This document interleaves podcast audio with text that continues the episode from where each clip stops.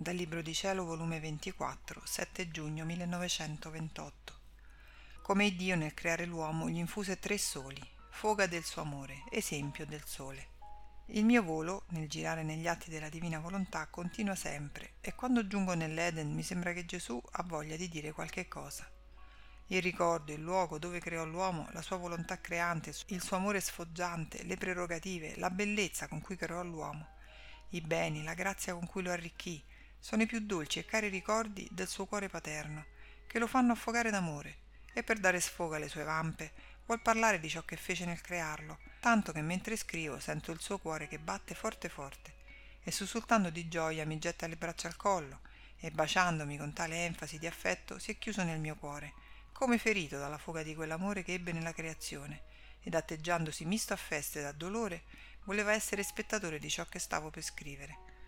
Onde Gesù mi aveva detto, Figlia mia, quanti nostri prodigi concorsero nel creare l'uomo, con nostro alito gli fu infusa l'anima, nella quale la nostra paterna bontà gli infondeva tre soli, in cui formava in essa il perenne fulgido giorno, non soggetto a nessuna notte.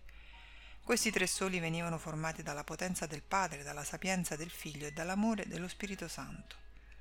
Questi tre soli, mentre venivano formati nell'anima, restavano in comunicazione con le tre divine persone, in modo che l'uomo teneva la via per salire a noi e noi tenevamo la via per scendere in lui. Questi tre soli sono le tre potenze, l'intelletto, memoria e volontà, che mentre sono distinte tra loro si danno la mano e giungono a formarne anche una sola, simbolo della nostra Trinità adorabile, che mentre siamo distinti nelle persone formiamo una sola potenza, un intelletto solo e un'unica volontà. Fu tanto l'amore nel creare l'uomo che il nostro amore allora si contentò quando gli comunicammo la nostra somiglianza. Questi tre soli furono messi in fondo dell'anima umana come il sole nel fondo della volta del cielo, che con la sua luce tiene in festa la terra e con i suoi mirabili effetti dà vita a tutte le piante ed a ciascuna il gusto, la dolcezza, il colore e la sostanza che le conviene. Il sole, nel suo tacito silenzio, guida la terra, ammaestra tutti, non con le parole, ma coi fatti, e con tale eloquenza che nessun altro lo può raggiungere e con la sua luce penetrante si fa vita di tutto ciò che produce la terra. Guarda, un sole per tutta la terra, ma per l'anima umana il nostro amore non fu contento di uno. E siccome ci trovavamo nella foga del nostro amore di dare e ridare, ne formammo tre soli, dei quali dovevano essere diretti, animati e ricevere la vita, tutti gli atti umani. Che ordine, che armonia mettemmo nel nostro amato e caro figlio. Ora, figlia mia, questi tre soli esistono nell'uomo, ma si trovano nelle condizioni di quando il sole che splende nel cielo si trova circondato da dense nubi e non può riempire la terra con la vivezza della sua luce.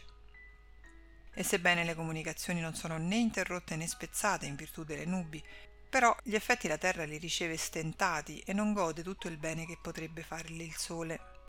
sicché siccome non riceve tutta la vita del sole è come malata i suoi frutti sono scipiti e non maturi molte piante senza frutti. Quindi la terra è malinconica senza festa perché le nubi hanno impedito che ricevesse tutta la pienezza della luce del sole per coronarsi di gloria e di onore. Tale si trova l'uomo. Tutte le cose stanno a posto tra noi e lui niente spezzato né interrotto ma l'umano volere ha formato dense nubi e perciò si vede l'uomo senza la gloria, l'ordine e armonia della sua creazione, e quindi le sue opere sono senza frutti, guaste e senza bellezza. I suoi passi sono vacillanti. Si può dire che è il povero malato, perché non si fa dirigere dai tre soli che possiede nell'anima sua. Onde, venendo a regnare la mia volontà, la prima cosa che abbatterà sarà l'umano volere, e soffiando metterà in fuga le nubi, e l'uomo si farà dirigere dai tre soli che tiene nel fondo dell'anima, che posseggono la nostra comunicazione e subito salirà alla nostra origine e tutto sarà festa e gloria per noi e per lui.